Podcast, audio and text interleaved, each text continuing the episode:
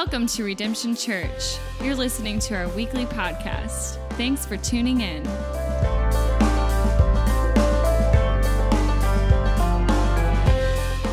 Well, hey guys, good morning. Can y'all hear me? Am I good? Awesome. Hey, good morning. Hey, if you're a guest here, my name is Byron. I get the great privilege to serve as the lead pastor and church planter. And I just want to say thank you so much for spending your Sunday worshiping with us. If you got your Bibles, go ahead and turn with me to the book of James. That's where we're at. We're jumping back into our series, James, bold words from Jesus' brother. I don't know about you, but I'm really excited to get back to some sort of normalcy in life. And so while you're flipping, finding the book of James, I'm going to pray and then we're going to get started. Heavenly Father, thank you so much for your son. Lord, I thank you that you have sent Jesus to love us, to give to us, to bless us. Lord, that Jesus lived his life just like every single one of us did. That he went through all the trials, the troubles, and the temptations, yet Jesus remained without sin. So, by the power of the Holy Spirit that empowered Jesus to live without sin, I'm asking that the Holy Spirit will illuminate our hearts to understand the word and empower us so that way we can live a life that overcomes sin and temptation just like Jesus. And we ask all of this in the name of the Father, Son, and Holy Spirit. Amen. So, as we get into our study in the book of James, uh, since it's been a couple of weeks, let me go ahead and just kind of do a quick recap.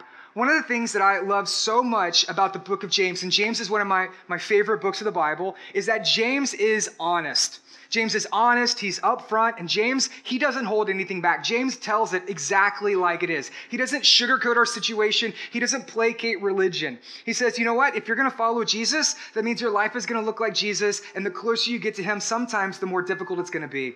And he doesn't say, when you become a Christian, everything's gonna be easy. In fact, he says, sometimes it's gonna be a little uncomfortable. And James is just very honest with the situation that we're in, that sometimes following Jesus is going to be a little uncomfortable. And so here's the bold words from Pastor James today trials and temptations. Okay, now how many of you woke up this morning, like, I, I want to hear the sermon about temptation? Right, right? Yeah, nobody, right? But here's why this is so important. If you need to know this, every time that God gives you an opportunity, Satan is going to bring an opposition. And every time you have temptation, know this that there is a testimony waiting just behind it. It was true for Jesus, and it's also it's also true for us. So before we jump into James, let me go ahead and turn to the Gospel of Luke, and we're going to look at Jesus' temptations and how Jesus overcame temptation through the person and through the power of the Holy Spirit.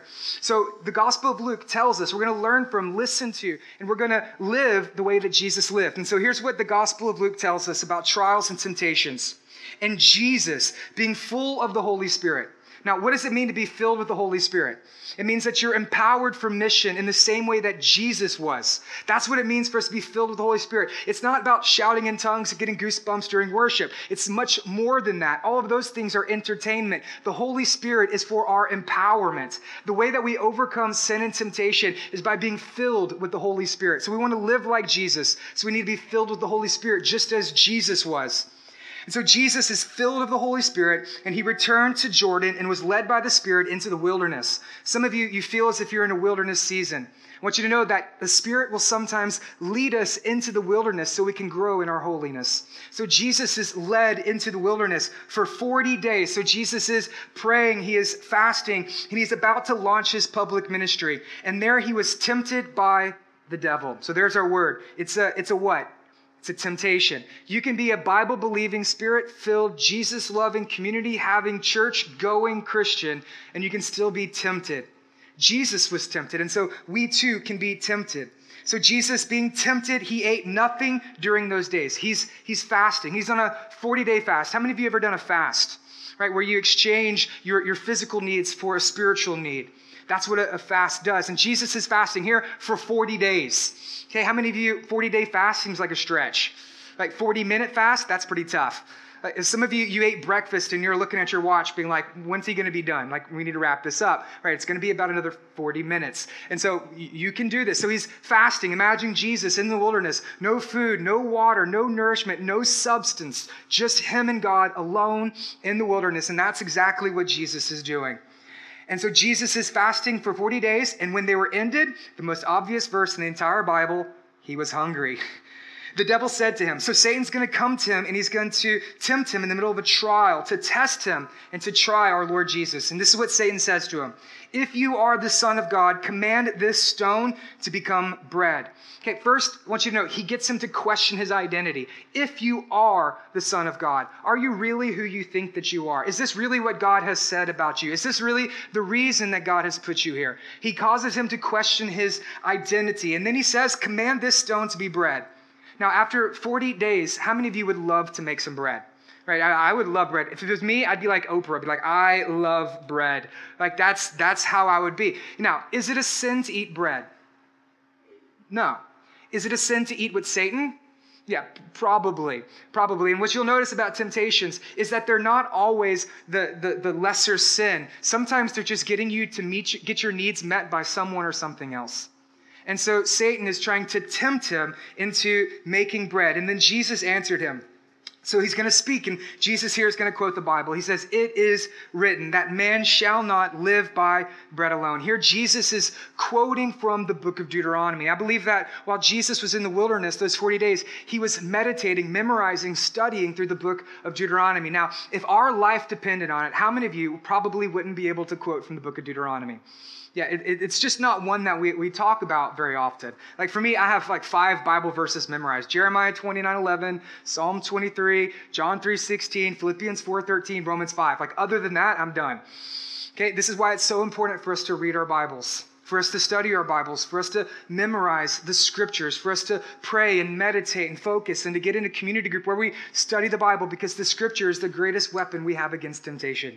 The scripture is the greatest weapon that we have against temptation in our lives. And so Jesus quotes from the Bible. He says, It is not, it is written that man shall not live by bread alone.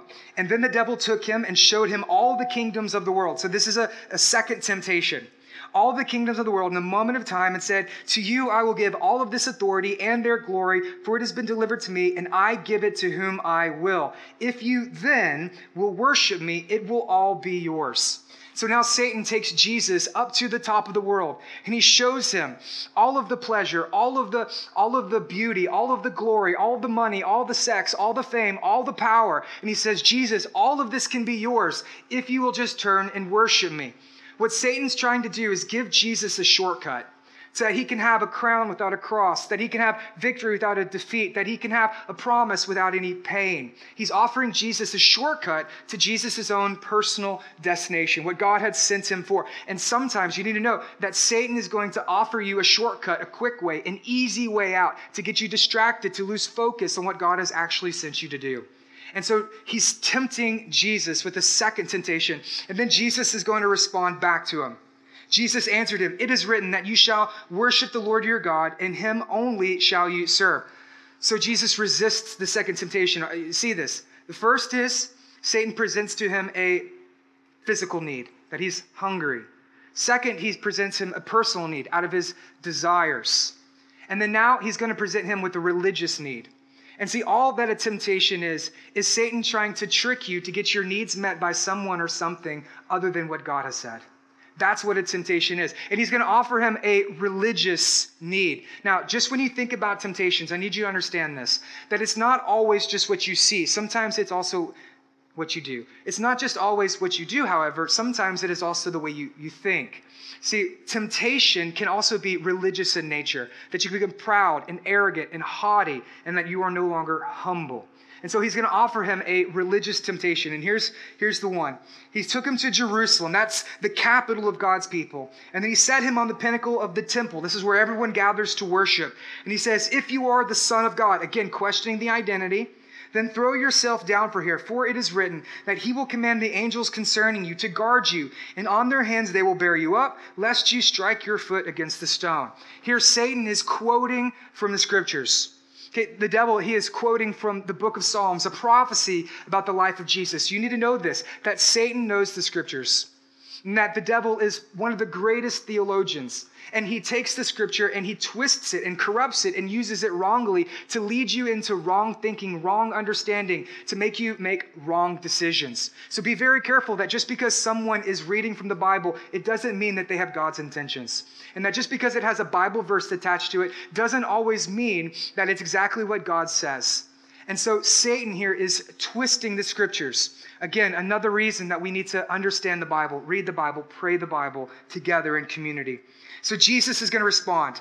And here's what Jesus says to him It is said that you shall not put the Lord your God to the test. And when the devil had ended every temptation, so there it is, a test is what? It's a temptation. And you need to see this for what it is that it's, it's a temptation. And so Jesus resists him. And then it says that he departed from him for an opportune time. How long did Satan leave Jesus? Did he leave him forever? No. He left him for an opportune time. That means he's going to come back at another, mo- at another moment, in another place, when Jesus may become more vulnerable. Now, here, here's, here's what you need to know that every time God gives you an opportunity, Satan will bring you an opposition. And that every time you go through a temptation, there is a testimony waiting for you. It's true for Jesus, and it's also true for us. That when we follow Jesus, our life looks like Jesus, and the closer we get to him, the more resistance that we're going to take and you're going to have to make a decision. What am I going to do? Am I going to run to him? Am I going to turn to him? Am I going to trust in him? Or am I going to get my needs met by someone or something other than him? And even as Christians, we can become to grow and, and thrive in one area or one aspect of our life. But that doesn't mean the remainder of our life is going to be devoid of trials, testings, and temptations. It just means that Satan is waiting for another moment, another opportunity when we may become more vulnerable. And consider when Jesus was tempted. Okay, he was in the wilderness, he was alone, he was hungry, he was isolated, and he was tired. And this is the perfect storm for any opportunity for an opposition in your life. When you are hungry, lonely, tired, isolated, and when you find yourself in the wilderness. Okay, and here's why this is such a timely word for all of us. Due to the current events in our culture, in our country, in our community, and even here in our church, many of us find ourselves in a wilderness. Many of us find ourselves hungry, lonely, tired, and isolated. And we can get so focused, so concerned, so consumed about building this life that we forget that we're here to build the kingdom of God. And so, what we need to remember is just as Jesus was tempted, so we too will be tempted. And just as Jesus was on the precipice of launching his public ministry, accomplishing everything that God has sent him here to do, some of you, you are so close. You are so close to everything that God has for you, for the promises that God has, for maturity, for holiness. You're right there at the very edge. And in that moment, you become vulnerable. And you may become vulnerable to a temptation. So here's, here's what I want us to do I want us to learn from the temptations of Jesus. So I have three temptation truths that I want to, I want to share with you from lessons in Jesus. The first is this temptation is normal. Temptation is very normal. Okay? And, and so when we, when we became Christians, some people, we were lied to. And they told you that when you become a Christian, everything's going to be perfect, everything's going to be easy, and you're never going to have any more problems. Okay, if that's that's you, you were lied to. I'm sorry to burst your bubble, but that's just not the way that it works. Some of you have been Christians for a while, and you're like, yeah, when is that day coming? Okay, it's called the rapture or the resurrection of the dead. Other than that, like in this life, there is going to be problems. And you ask, well, why so? Now, I'll tell you when you became a Christian, okay, before you became a Christian, you were not a threat to the enemy. You were not a bother to him. You were just kind of doing your own thing. He had you where he wanted you, and he wasn't concerned about you. But the moment that God saved you, picked you up, placed you into the family of God, adopted you into the church, calls you brothers and sisters, you enter into the front line of a war.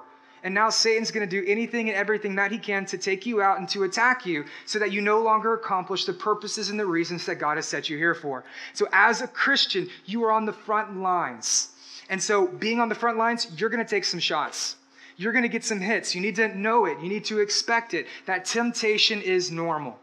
And so, when the temptation comes your way, you, could start to think, oh, something's wrong with me that my faith must be broken. My faith must be defective. Maybe I'm not really saved. Maybe I've done too much. Maybe I've gone too far. Maybe God has forgotten me or punished me. Okay, I want you to know that that, that is normal. Okay, but, but it's not true. Now, others of you come and say, Hey, Pastor Byron, everything's perfect, everything's fine. I never have any struggles, I never have any temptations. If that's you, I'm really scared for you. I'm really scared for two reasons. One, that means you're better than Jesus, and we should all be worshiping you, and that's a terrifying thought. Uh, and two, you'd be dead. Okay, it's like de- the only people who don't have temptations are dead people. And so if you are, then we need to call the coroner, come get your body, take you out of here before you start stinking up this place. Okay, temptation is temptation is, is normal. So don't freak out when it comes your way. Instead, instead expect it. And also know that a lot of you are new Christians. Like we baptized 40 people in the year and a half since we've launched this thing. We got more baptisms coming up next week. And a lot of new Christians getting saved, getting involved in the church, and that is absolutely amazing. And for you, for you new Christians, it's an exciting time in your life. Everything's fresh, everything's relevant, everything's new to you. So you're joining new community groups, you're getting involved in a new serve team. You are learning to tithe, learning to give, you're learning to, to read your Bible and to take Instagram and Snapchat pictures with the perfect filter and hashtag authentic faith. And so everything's new to you. Everything's so fresh right now. And I never want you to lose that passion. I never want you to lose that experience and expectation. But I, I want you, I want you to know this, that about the three to six month mark, temptation's gonna come. And you're gonna become a little relaxed in your spiritual disciplines. You're gonna get a little lazy in your church going, in your prayer. You're gonna pull back from your community, and you're gonna find yourself isolated, hungry, lonely, tired. In that moment, you are going to be vulnerable for a temptation. The natural response is to think, something is wrong with me. I have lost my salvation, or God has forgotten me. Okay, I want you to know that moment is normal. It's normal, but it's not true. The second thing is this temptation is not sin. Pop quiz redemption, true or false? Jesus Christ never sinned. True. True. Yet, he was tempted. We see in Luke chapter 4, he was tempted. In addition, the book of Hebrews, the author tells us that Jesus lived in every way just as you and I did, yet Jesus was tempted and he remained without sin. So that's proof for us that temptation is not sin. And some of you, you, you have been lied to and you, you bought into the lie that because you are tempted, you are defeated. And that because you are tempted and your desires are so, so strong, you must have already lost the battle. So you need to go give in to your temptations because you've already lost. You might as well go do whatever it is that you want. That is a lie from the evil one. Just because you are tempted, it does not mean that you are defeated. Okay, I meet with people all the time and they, they, they say in counseling or in our church or friends, and they say, Pastor Byron, I, I feel so defeated. I, I feel so discouraged and I have all these struggles and temptations, and I gave my life to Jesus, and it doesn't seem like it's changing much. And I'm still wrestling with these things, and I'm still going through these situations. I feel so discouraged. And others who have been Christians for 10, 20, 30 years, they'll come and they'll say, How is this still a problem? How have I not beat this? How am I not past this? Why does this keep coming back up in my life? It feels like my life is just the worst day on repeat all over again. I feel so defeated because of my temptations. And I, tell them, I take a step back and say, okay, temptation is a good thing. And then they look at me like I'm crazy. Okay, let me explain this. Temptation is a good thing. Now, temptation is the opportunity. It's an opportunity for sin, or it's an opportunity for holiness. Temptation's either an opportunity for you to give in or it's an opportunity for you to grow. But the temptation itself is not sin. Now, before Jesus, like you didn't have temptations. Okay, before Jesus, you just kind of did whatever you wanted, whenever you wanted, with whomever you wanted. Like temptation was just your, your normal life. Like, oh, it's Tuesday, it must be temptation, right? That, that was your life. Temptation for you was a strip club on College Street, and even then you thought, oh, that's a little nasty. I'm not. Temptation was just normal for you in your everyday life. But now that you met Jesus, you got saved, okay, he's making a new nature. You're getting a new identity. He's crafting you, he's shaping you into a new person. That conflict, that's the temptation. So, temptation is proof that the Holy Spirit is working in your life. Without temptation, you wouldn't know that the Holy Spirit is actually changing who you are, your nature, and your desires. So, temptation, temptation is not sin. Now, the third point is this temptation is waiting. Okay? This is one of the parts that we don't like to talk about very often. And it's been one of the hardest lessons for me to learn as a pastor and as a Christian that temptation is waiting, and temptation waits for all of us. And it comes to us when we typically would least expect it. Consider when Jesus was tempted. What was he doing? He was in the wilderness, but he was fasting. He was praying. He was in full hearted devotion to the Lord. Jesus was doing everything right. And that's when the temptation came. Now, you can be doing everything right. And at that moment, you are vulnerable for a temptation. I'll, I'll never forget. that it was um, just before the church launched. And we were building a team, and we had a whole bunch of people gathering together, and we were learning how to set up and tear down and unload the trailer and set up signs. And every single January, we do a 21 day prayer and fasting. And we still do this to this day. And it's an amazing moment in our church. We're praying, we're believing God to do amazing things in our church, in our families, in our, in our lives. And we had a husband and wife team that were good friends of mine, and they were active in the team, and everything's just working together. And we're about two weeks from launch, and we're, we're, praying, we're fasting, we're believing, we're seeing people get saved, people joining into community groups, we're seeing the church form. We're two weeks from launch, and then all of a sudden, they leave. And I'm like, how? What? How is this possible? How is this happening? We're so close. We're so close to everything that we've worked for. We're so close to everything that we've dreamed for. We're right on the edge. We're right at the very beginning. How now? How is this possible? You need to know this. All hell will break loose right before your breakthrough all hell will break loose right before your breakthrough. And that when you are close, doing everything right, that's when we become vulnerable for a temptation. For Jesus, he was hungry, lonely, isolated, tired. He was out in his wilderness. And many of us, we find ourselves in that exact same place. That we are so close to everything that God has for us. We're so close to everything that God has called us to do. We're doing all the things. We're working hard. We're working right. And yet we're still vulnerable for the temptation. And so when that moment moment comes your way. I don't want you to freak out. I want you to say, okay, Jesus went through this. Pastor James talks about this. Byron told me this. I don't need to freak out. I should expect this. So I want you to consider okay, what's happening now? You need to take a step back and you consider. Take a breath, let it out. Okay, am I tired? If I'm tired, then I need to run to Jesus. That Jesus is my rest. Maybe I need to unplug from the world. Maybe I need to turn off my cell phone. Maybe I need to get off of social media for a while. Maybe I need to take a nap. Maybe I just need to take a Sabbath. Jesus is my rest. Am I lonely or isolated? Then the temptation comes pick up your phone, call someone, right? Get in a community group, discuss it, confess it, repent to one another. Don't go through it alone. And then just consider is this a general temptation? If so, read your Bible, pray, meditate, read the Bible, scriptures, get involved in that community group again, and resist the devil like Jesus did. And so, all of that, okay, temptation is normal, temptation is not sin, temptation is, is waiting. Those are three truths that we learn from Jesus. And all that brings us now into the book of James. And here's, here's where this fits. Okay, Jesus was tempted. Now, who was there to see Jesus tempted more than anyone else? Who was there before uh, anything? Before the cross, before the crowds, before the miracles, before the ministry? Who was there to see Jesus be tempted more than anyone else? James.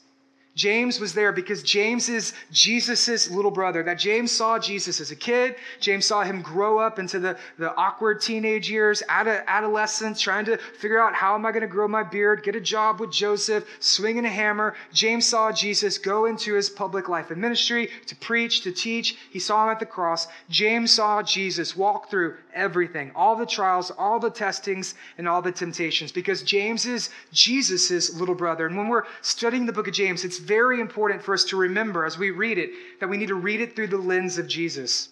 That everything that James says are lessons that he learned from his big brother, brother Jesus. I imagine them walking home from church on a Saturday after synagogue and discussing the sermon together. I can imagine them as little kids with a, with a blanket over their bed with a candle reading the book of Deuteronomy together. I can imagine them going fishing or, or, or, or building couch forts or slip and slides together, hanging out, talking with the big brothers. And these are all lessons that James learned from doing life, living life with Jesus. And James and Jesus have a strong parallel throughout their teachings. Okay, now if you're here and you are not a Christian, I need you to consider this. What would it take for you to worship your brother as God? Think about that. What would it take for you to worship your brother as God? This is one of the greatest proofs of the resurrection of Jesus. Okay, if you had to choose anyone in the world to worship, how many would choose your brother? You're like, no, that person is the worst, right? I grew up with him. He, he, he was terrible. If I had to pick anyone, I'd pick him as Satan, but I definitely would not pick him as, as God. Consider what James is saying. Jesus is perfect, and he is my God. Now listen, I'm the oldest of six. Okay, there, so there's a lot of us running around, and most of my family goes to church here at Redemption. Okay, you should be scared. I'm actually, I'm actually pretty, pretty happy about that because we have pastor-member confidentiality, and they can't tell any stories. But if you were to find my, my, my sister and you were to go, "Is Byron perfect?" Uh, she would be like, uh, "No, definitely not Byron." He used to pick me up by my head when I was a kid, and I, I could tell some stories about my sister and, and my other brothers. But whatever you do, do not ask about the five gallon bucket. Just do not ask about that. See, we all have secrets in our families, don't we? Like your brother, your sister, like they, they could ruin your reputation with just one single story. Consider what James is saying. I have been there my entire life. I have seen him, and he's perfect. He's without sin. In fact, he's more than that. He is God and I worship him as my sinless savior. I'm his servant. And James, James grows in his faith through the resurrection of Jesus, a man who, who knew that it was a damnable heresy, convictable of death, to worship anyone other than Yahweh God. And then he turns and he begins to worship Jesus as the resurrected Savior. And then James joins the first church. And then James becomes a pastor. And as he becomes a pastor, he begins to lead a multi generational, multi ethnic congregation spread across the entire nation. And he's the pastor of this church. And so James is him writing a letter to his church, a church that he loves, but a church that is hurting, a church that is struggling, a church with rampant sin and wickedness in it, with, with prejudice, with partiality, lots of problems. And he's like, I want to I want to write something to my church, a church that's going through testing and trials. And so he wants to write to them about temptation. And so as James writes about temptation, I want you to, to think okay, James is probably thinking, what lessons did I learn from my brother? What, what, what, what, did my brother teach me about temptations? What, what can I pull from our, our childhood? And so James is going to give us three illustrations about temptation. First, temptation is, first he says temptation is like a sport. Then he says temptation is like fishing, and then temptation is like pregnancy. So, sports, temptation is like fishing, and pregnancy. Three things I know nothing about. And so, first, James says temptation is like a sport. This is what he says Blessed is the man who remains steadfast under trial, for when he has stood the test of time, he will receive the crown of life, which God has promised to those who love him. So, let, let's test your sports trivia, okay, Redemption? Okay, so let's say you are the best college football player. Okay, at the end of the year, they, they take a vote and you win the Heisman Trophy. Okay, let's say you are the best Major League Baseball team. Astros? Any Astros? Okay. Texas Rangers? Yeah, you're done. Okay, uh, let's say you're the best. You're the best Major League Baseball team. You go to the World Series, and then you win a World Series ring. Yeah. Okay. Uh, NFL last week. Uh, last week, was the season opener, okay? You're the best NFL football team. Okay, Dallas Cowboys. Ah, all right. Houston Texans. Okay, we'll pray for you. Okay, um, you're the best NFL football team. You go to the Super Bowl, and what do you win? The Lombardi Trophy. Okay, and, and let's say one more. You are in the Olympics, and you come in first place. You win a medal, and what color is it? What's it made of? Gold. Okay, so James says, when you when when you think of temptation, think about it like a sport and that the temptation comes your way. Okay so, so you're taking the field and that, and that you're on one side and you have an opponent on the other side. Your opponent is satan or, or sin or your, your or demons or sinful desires. And so when the temptation comes it's conflict it's a competition and that you are in a collision. That's what temptation is. So when you're being tempted, I don't want you to think that I'm being defeated. Instead, think I'm just getting started. That temptation is not you defeated, it's you getting started. That this is the moment you've been praying for. This is the moment you've been training for. This is the moment that you have been getting ready for. All of the life, all of the devotion, all of the filling of the Holy Spirit has led me to this very moment. So the ball is on the tee, it's on the 50 yard line, it, it, it's kickoff time, and you have to make a decision. What am I going to do? How am I going to act? Where am I going to turn? The temptation is here. That means the game is just now getting started. And you have to say, what am I going to do? What do I need to do in order for me to be victorious? See, James gives us the answer. Here's what James says If we want to be victorious against temptation, here's the answer. He says, Blessed. Okay, there is a great blessing in your temptation. There is that blessing in the battle. Blessed is the man who remains steadfast when he comes under temptations. that word steadfast. It means that we, we don't quit, we don't give up, we keep moving, we keep fighting, even when things don't make sense, even when things are difficult. We don't quit because quitters never win. Let's say you are in the Super Bowl, okay, and it's halftime, and your team's losing, and you just say, you know what, I'm not to go back out there. I think that I'm, I think I'm to forfeit. I'm to, I'm to walk away. I think I'm, I'm, I'm done. Right? We're just to, we're just to quit. Okay. Now, do you win? No. Do they throw a parade for you? No. Do you get to go to Disney World? Right? No. Why? Why? Because, because you quit. And in our lives, we tend to quit. We tend to just give up. We tend to walk away. We tend to think, this is too hard. I've lost. I might as well go ahead and give in. James says that there is a blessing for the person who remains steadfast. What about in an MMA fight? Okay, you're, you, so you're, you're in the clinch. Someone has you down on the ground. They got you in an ankle hold. You're in submission, right? It's getting really tight. Tap out. Okay, do they raise your hand? No. Why? Because you tapped out. You, you quit. You gave up. Before the fight was over, you, you gave up. You didn't persevere. You didn't remain steadfast. You didn't plant your feet on the ground and stand. One of the greatest problems that we all, all, all wrestle with is that we don't see it to the end. And we think about this life moment by moment, but there is a crown of life that we work for. There's a crown of life that we strive for. You have to see the end and you have to live with the end in mind. That's what James is saying, the crown of life. That's their version of the, the Super Bowl, the gold medal, the Heisman Trophy. That the one who wins the crown of life is the one who keeps their eyes focused on the end. That this moment is not all that there is in your life, but there is another life to come. And so we plant our feet on the ground. We remain steadfast, relying on the word of God. In the midst of our temptations, you are not defeated, you are just getting started. There is not an opponent that God cannot cannot make an opportunity. There is not a trial that God cannot bring triumph. There is not a battle that God cannot make a blessing. First, he says temptation is like a sport. Then, second, he says temptation is like fishing. How many of you like to fish? Okay, yeah, fishermen. Okay, fisher, fisher women, fisher persons. Okay, I, I don't like fishing. Okay, I, I, it's just, it's just not, it's just not for me. I've been fishing twice. Okay, like once when I went deep sea fishing, I've already told you that story. Okay, I just puked the entire time. I was like, nah, probably not going to do that again. And then another time I went fishing when I was a kid. I had a friend who had a pond in his backyard, and there was like two fish in it. And we would spend the entire day catching the same two fish over and over again. And I know it's the same fish because its face looked like Dennis Rodman. And so and so I just I just don't really like fishing. Just not just just not my thing. People are like, I'm gonna take you fishing. I'm like, eh, probably not. Like I just don't understand. Some people are like, fishing is a sport. I'm like, uh, n- no, right? A sport is something you can die doing. the only thing you can die in when fishing is boredom. Like that's just that's just not just just not my thing. But but nevertheless, now that I've offended like half of you, nevertheless, James is going to give us an illustration about about fishing. Okay, and here, here's what he says. He says, Let no one say when he's being tempted, okay, that I'm being tempted by God. God's not the one who's tempting you. God's not the one who's dangling it in front of you, trying to lead you into sin. God is perfect. God is holy. And He is not going to lead you into something other than Him. And so don't say, well, God must be tempting me. No, not true.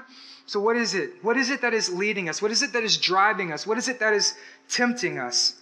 For God cannot be tempted by evil, and he himself is tempted by no one, but each person is tempted when he is lured. Okay, that's, that's a fishing word. When he is lured and enticed by his own desire. Okay, James says, I want you to think sin and temptation like this. Think about it like, like fishing. Okay, so um, Thomas Brooks, the great Puritan author, in one of his books, he says, Temptation is like baiting a hook. Okay, so Satan is the fisherman, sin is the hook, your desires is the bait. So that makes you and me dumb fish. And you think, oh, did he call me dumb? No, the Bible called you dumb. I'm just telling you what it says. So, so, so we're the dumb fish. So Satan, Satan baits the hook with our with our desires, drops it in the water, and we're fish. We're kind of swimming around. What do fish do? Like fish just mind their own business. Okay, they're just they're just going about everyday life, swimming, and, and then all of a sudden, out of nowhere, there it is. My favorite thing. Oh, does anybody else see this? Does anybody else notice this? Am I the only one? Nobody even notices. It's the thing that I've always wanted. It's what I, it's what I dreamed for. It's what, it's what I've been thinking about my entire life. And there it is. And then you see it. And so you, you swim up to it, you look at it, you know, you know, I've heard about one fish who bit into one of these and it didn't end very well for him, but, but probably not for me. And so you, you touch it, you swim around it, you, you look at it, maybe you taste it, and you're like, I, I, nobody even sees. And then you mm, bite down, and then you're hooked. Okay, you go from a dumb fish to a dead fish. That's, that's what it is. Okay, temptation is like that. That's the way temptation works. That it baits the hook and we fall for it hook, line, and sinker. Okay, now if you're to catch different fish, you need what? Different types of bait. Okay, so all of us struggle with different temptations. All of us have different bait on a hook. And so my question for you is what is your temptation? What is your hook? Okay? What is your temptation? Now, whenever I first became a Christian, my life before Christ, partying, sex, drugs, playing in a punk bands, that was pretty much my life. And so whenever I got saved, those were real big temptations for me, probably for the first two years. Um, but as I began to grow and mature, those temptations, they began to fall away. And God will change your temptations. God, God will change, not change your temptations, He'll change your nature. And over time, rather, your temptations will begin to change. And for some of you, that's the reason why you don't want to become Christians, is because you kind of like the way it is right now. But over time, God will begin to change your desires, and then your temptations will change. So for me now, I don't wrestle with you know drugs and alcohol, right? That's just not a big that's not a big problem for me. But my temptations have changed. Now it's things like anger and jealousy and envy and pride. Those are my temptations. Now they're more socially acceptable, right? But they're ever so deadly. And you know what? the most dangerous thing is because I can hide in the church really good with those temptations. That I can act on those and I can get by perfectly fine in the church. But other people who sin more outside of their body, they're more noticed. And so we need to not judge people based on the temptations that they struggle with. We all struggle with our temptations. But I still have some friends who we go to a restaurant somebody orders a beer and they're like ah, that's that's bait for me. I got to get up and walk away. I, I, can't i can't be there. And sometimes they, they even just they even just leave. So my question for you is this. What is your temptation? What is your hook? And some of you think byron you are talking a lot about sin today. And i am. It, it, you're, you're making it like a really big deal because it is. It is a really big deal. All the pain all the problems in this world is caused by sin that sin is not just a mistake, sin is a violent assault against the kingdom of God. It's rebellion against God's will. That's what sin is. Let's call it for what it is. It's not, it's not oh, I, I get to make my own decisions. I get to kind of live my own life. It's no one else's business. It's just mine, my body. I can say, think, do, act exactly the way that I want to do. Okay, that is that is what you're being enticed by. You're being led away from God's will for you. And others of you say, well, it's not really sin. Okay, let me just stop you for a sec, dumb fish. You'd say, it's not really sin, but is it smart? See, sometimes it's not sin, sometimes it's just not smart.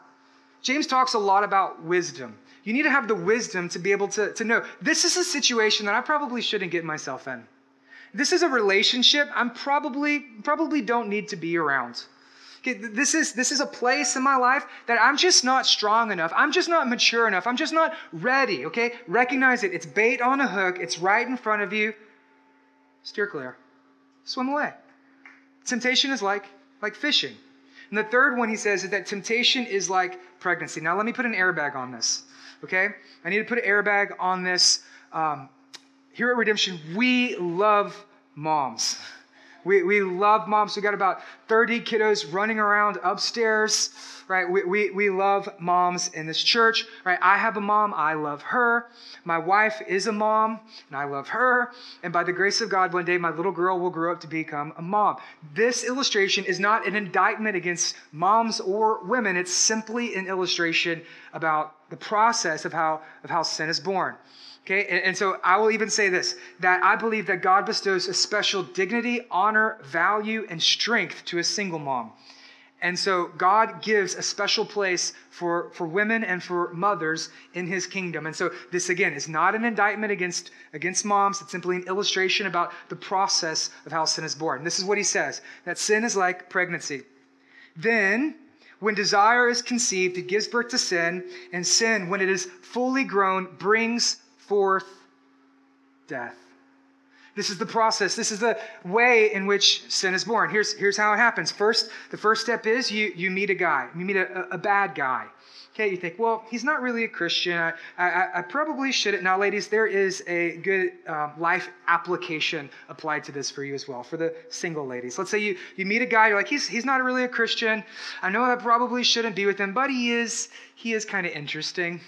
Okay, most of the most of the bad guys tend to be pretty interesting.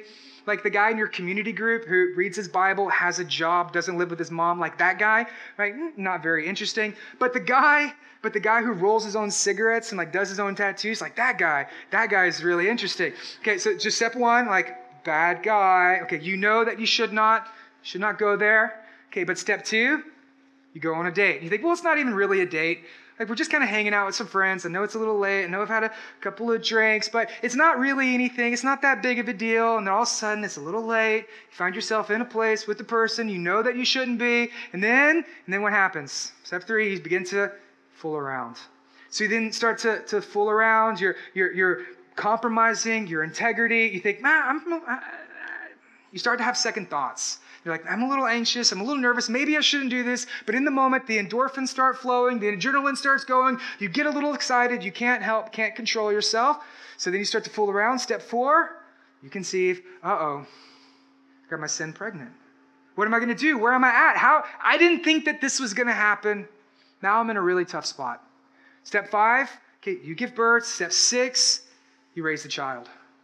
Okay, that's the way in which sin is born. That's the process. When your decisions and your desires, when they meet, then sin is conceived. And when sin begins to grow, and when sin gives birth to death. And sin always leads to death. And all of a sudden you're thinking, how did this happen? How did I get here? What's going on? I didn't think that it was going to be this way. I thought that I could control it, but now my sin is growing. It, it's, it's consuming me. All my thoughts, all my energy, all my effort, all of my time. I can't control it. I can't help it. What do, what do I, what do I do? See, the lie that Satan will tell you is that sin is fun. And you know what? To an extent, sin is fun. Let's just be honest with ourselves, right? People say, oh, sin is not. No, wait. Hmm, let's just say sin is, it is fun. It is fun to do what you want, to think what you want, to act in the way as if you have no authority over you and that you are your own God. Like that is fun for a time, for a season. See, whenever I was living my life, like, you know, drinking, doing drugs, sleeping around, and living out of the back of my car, like that was fun until it wasn't. Until one day I woke up and I had nothing. I had nothing but a hangover, bad habits, no food, no friends, no family, and no place to go. Like, I thought this is going to bring me life. But in the end, it only brought death. You see, Satan knows he can't get you with a big lie. Like Satan's not going to come to you and be like, "Hey, you want to smoke crack and die?" Right? You're like, you're like, "No, thank you." Like that's that's just not a temptation for me. He's not going to come to you and say, hey, do you want to cheat on your spouse and ruin your marriage? Do you want to steal from your job and, and wreck your career? Do, do you want to deny the faith? Do you want to, do you want to leave the church? Like, Satan's not going to be like, here. And you're like, no, thanks. That's, that's, that's not a problem for me. I see that for what it is. So, Satan's not going to get you with a big lie. So, what he does, he baits the hook. He baits the hook and he gives you a little lie. And so he'll, he'll come to you and he'll say, Well, it's not really cheating, it's just a conversation. Oh, well, it's not really an addiction. It's just drinks after work every night. Plus, it's craft beer, and that's, that's a hobby. That's not a habit. Or he'll come to you and he'll say, Are you sure that God really loves you? Are you sure that God really has forgiven you? And then he'll say, Why do you go to the church? Why do you hang out with those people? You don't really have anything in common with them, and that person didn't say hi to you and walked by. You see how subtle it is? Slowly but surely, what do we do? We give in. We take the bait, and we fall for the lie hook, line, and sinker. Does this happen to anyone? Am I the only person not lying today? Like, is this okay? It happens to all of us. And you can think, how did this happen? How did I get here? I thought that I was past this. I thought that I could control this. I thought that I could beat this. But we find ourselves in the same place over and over again. In that moment, here's what we need to do. We all, we all, we all need to run to Jesus. See, what we, we tend to think is, I can fix this. No, we can't. I can change. You can't change yourself. You're the one who got yourself into this situation. You're not going to be the one to get yourself out. You think, I can save myself. I can work real hard. I can be good and moral and religious and spiritual, and I can get myself out of this place. No, you can't. We've been doing it for years. And the problem still repeats itself. This is where we all need to run to Jesus. See, the gospel is not about behavior modification, it's about sin mortification. The Bible, the gospel, is not about what we do, but it's about what Christ has done for us, in us, and through us. That is the power of the gospel. That is the power that saves. You cannot control your sin, you must kill your sin. John Owen, he says that we need to be killing sin or sin will be killing us. We can't change, save, do anything apart from Jesus. Now, here's the good news. Here's the good news is that because Jesus was tempted, he can overcome your temptations. Because Jesus was without sin, he can forgive you of your sin. Where you may be born to sin, in Christ, you can be born again. And this is what I love so much about the God of the Bible is that God doesn't say, you need to make your way to God. In the Bible, God made his way to us.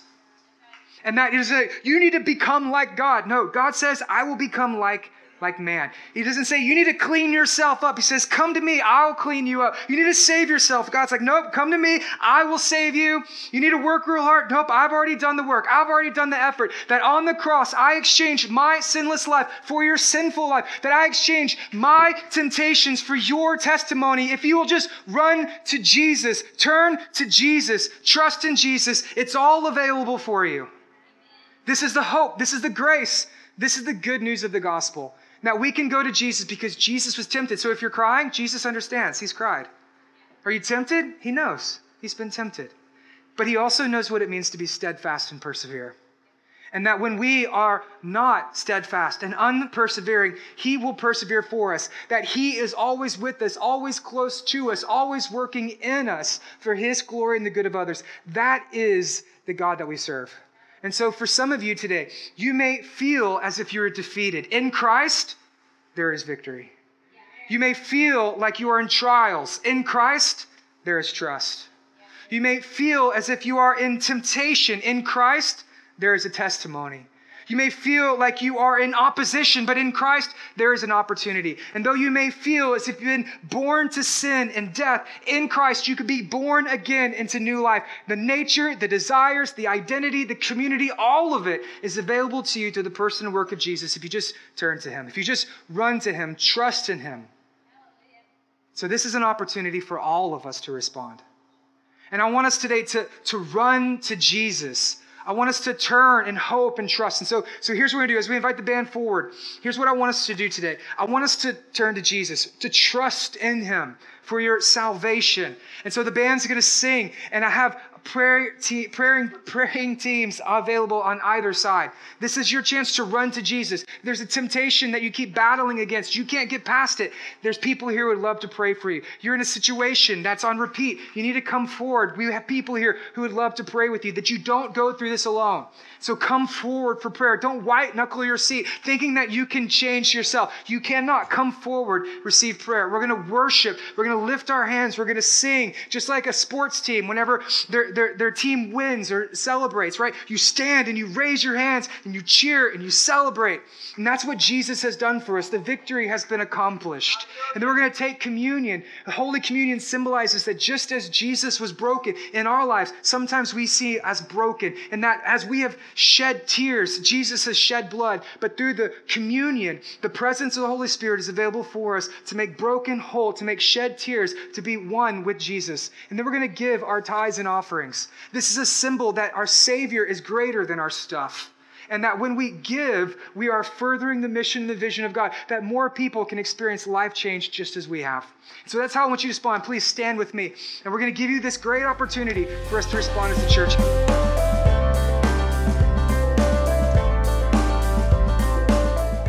Redemption Church meets every Sunday morning on Crockett Street at the Gig. If you would like to know more, you can find us online at www.redemptiontx.com or join us at 10:30 a.m. Sunday mornings in downtown Beaumont. Kids are always welcome too. We are Redemption, and we would love to meet you.